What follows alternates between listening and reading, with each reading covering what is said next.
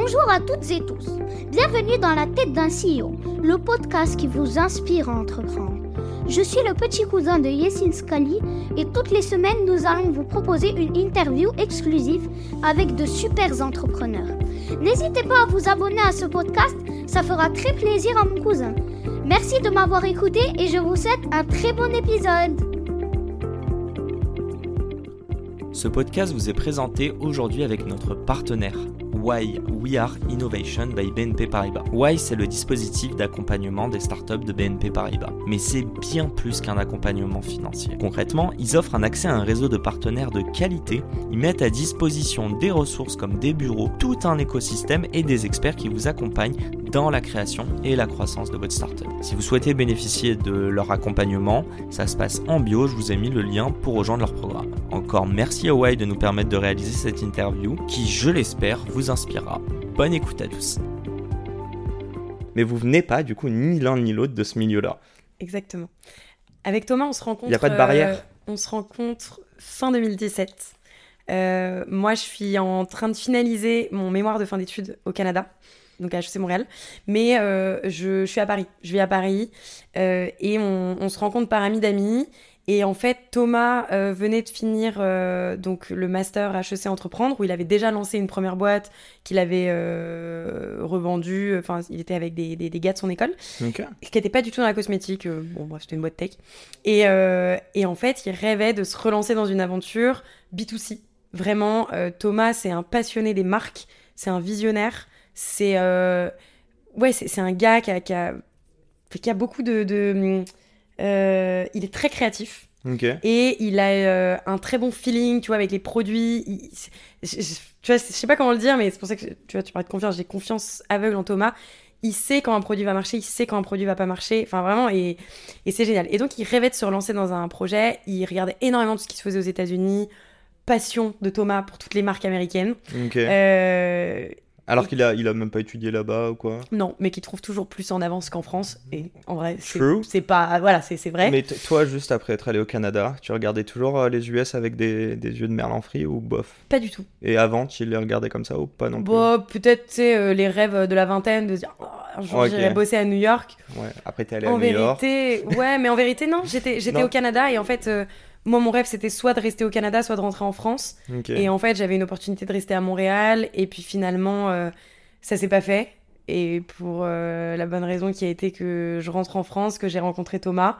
Et donc Thomas, euh, on discute, il rêvait de se relancer euh, dans une aventure entrepreneuriale, de s'associer. Il voulait pas le faire seul.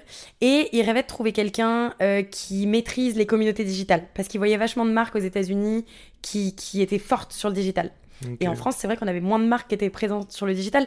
Je vais pas dire que c'était le début des réseaux sociaux, mais c'était pas encore où on en est aujourd'hui. Quoi. Mais TikTok, pas TikTok quoi. Ouais, bien sûr. C'est quoi, 2018 euh Alors, j'ai pas la date de TikTok, mais il Non, non. C'était là, là, on est début 2018. Quand ouais, on ok. Parle.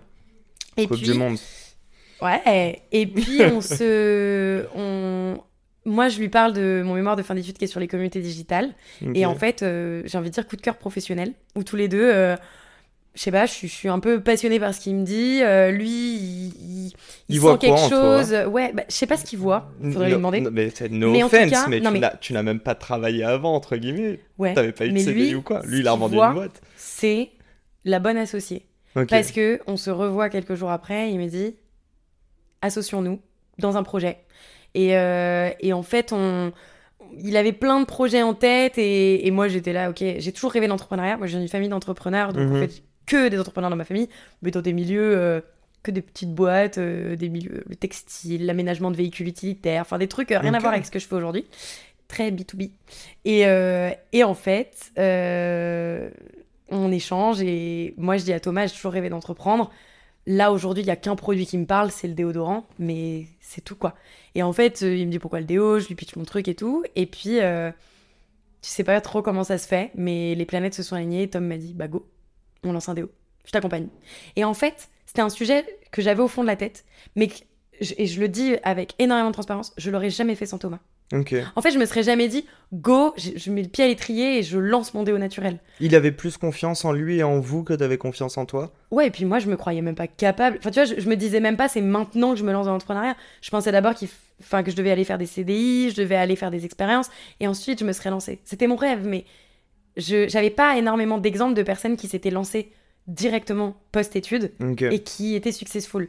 Et du coup, je me disais, c'est pas faisable. C'était quoi tes modèles quand tu dis j'avais pas d'exemple euh, Et mes, bah, Mes j'imagine modèles, tes parents peut-être euh, Ouais, bah il y avait ma famille, ma famille évidemment, Guillaume Gibaud du slip français, euh, Fanny Péchioda de My Little Paris, Ok. euh, Emily Weiss de Glossier Mhm. aux US. Euh, je sais pas, t'en as plein. Enfin, tu vois, j'avais plein d'entrepreneurs que, que je- bah, euh, Sébastien de Veja, euh, plein de, Que de- J'ai tagué il y a pas longtemps, si Ah. tu m'écoutes. Sébastien, on t'adore. On t'adore. bon, je les ai pas au pied, mais, euh, mais, mais si Ouh on là là. enregistre ensemble, avec plaisir. Ouais, elles sont pas très écolo, je pense, celles-ci, malheureusement. Toi, ça va? Oui, bah, c'est pas du Veja, mais Oui, mais ça va, c'est clean Ah euh, oui, je fais ouais gaffe, Ah, Ok, quand même. merde, ok. Bah, je sais pas, je voulais retourner le truc. Bon, c'est pas Shine non plus. pas la banque, hein, on Ouf, parle d'autre chose. chez Bon, clairement. Euh, et lui, euh, pour comprendre, ouais, donc tu sais toujours pas en fait ce qu'il est venu chercher en toi. Même sur le déo, pourquoi il a acquiescé, euh, il a adhéré mais pardon je pense à que ta ce côté énergie positive, enfin tu vois, j'ai- toujours eu plein d'énergie, euh, euh, des étoiles dans les feeling yeux, super feeling tous les deux. Et, euh, et en fait, avec Tom, il faut. Enfin, faut le dire, c'est pas facile tous les jours une association, mais euh, on n'a jamais eu de grosses engueulades. On n'a jamais eu d'engueulades. On a déjà eu des moments de désaccord. Mhm. On a déjà eu des moments de frustration, euh, plutôt de mon côté, où en fait, il y a des choses que j'osais pas lui dire et j'ai énormément appris qu'en fait, la transparence, c'est clé. La communication, la transparence entre La associés, forme est aussi importante après. la forme.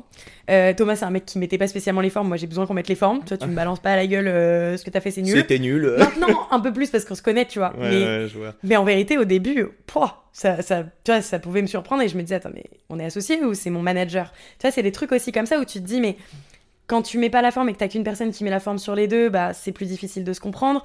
Et en fait, euh, Thomas est un gars que j'admire énormément pour ça et c'est pour ça qu'on s'entend aussi bien. C'est qu'en fait, on a tous les deux des qualités qui sont pour l'autre euh, potentiellement une faiblesse. Et du coup, on se complète énormément. On s'admire beaucoup, tous les deux. On connaît super bien nos forces. Et on a appris, et, en- et encore aujourd'hui, je pense qu'on a des choses à apprendre, mais on a appris à travailler ensemble. Où en fait, euh, moi, je le ping dès que j'ai besoin de lui parce que je sais qu'il va aller beaucoup plus vite que moi sur ce sujet. Lui, il me ping dès qu'il sait que ce sujet, je vais le craquer beaucoup plus vite que lui. Et, euh, et ça, ça fonctionne très très bien. Vous jouez good cop, bad cop un peu par des. euh, On a beaucoup joué Good Cop, ou- Bad Cop. ouais. Et plus maintenant. Ouais, aujourd'hui, c'est. En fait, on a beaucoup. Au tout début, euh, on pourrait entendre des podcasts de moi euh, où Respire avait deux ans, où en fait, je disais énormément Thomas, c'est le bad cop, moi, je suis la good cop. Hmm. En fait, c'était le début de notre équipe. Aujourd'hui, on est 35, on a un, co- un, un codir. Putain, ça fait deux, ça fait genre trois semaines qu'on a décidé qu'on avait un codir. Ah ouais Le terme, c'est comité de direction. Je trouve que ça fait très. euh, Arrête, on va parler de board member on- après. Donc, Oh euh, là là, mais ça fait, ça y est, on est. Bon, bref, fait très archaïque. Mais on n'a pas trouvé d'autres mots. Donc, on a un codir en interne. ouais. Et, euh, et du coup, enfin, tu vois, euh, il y a des head-off de Paul, on a un CEO, Guillaume, qui est notre troisième associé, enfin, qui est passé associé. Et, et du coup, on n'a plus besoin d'être good cop, bad cop. C'est juste maintenant, on avance et on donne. Et je pense que maintenant, je suis beaucoup plus bad cop parfois Ouais. que ce que je l'étais avant. Et Tom est beaucoup plus good cop parfois que ce qu'il était avant. Donc, on... Je, je trouve ça, enfin moi j'espère qu'il nous écoute, je sais pas, peut-être qu'il fera d'autres choses, mais euh, c'est ouf quand même que tu parles de ton cofondateur comme ça, alors que c'est toi qui es tout le temps, entre guillemets, sous les feux des projecteurs, qui prend la lumière, tu vois. Mm. Euh, bref, moi je l'imagine peut-être dans son lit en train de se faire chier et nous écouter, et franchement, euh, ça doit il, lui faire il plaisir. écoute pas mal de podcasts, donc Ah ouais euh, je lui dirais celui-là, Tom, il est pour toi. Bon, mais excellent, bah, qu'il fasse ses, ses retours, euh, à part dire que c'est le bordel, ça on le sait déjà. Et c'est la fin de cet épisode. Si cet épisode vous a plu, n'hésitez pas à nous soutenir en nous mettant 5 étoiles sur les plateformes, en vous abonnant évidemment et en nous laissant des commentaires. Hâte de vous retrouver la semaine prochaine. Ciao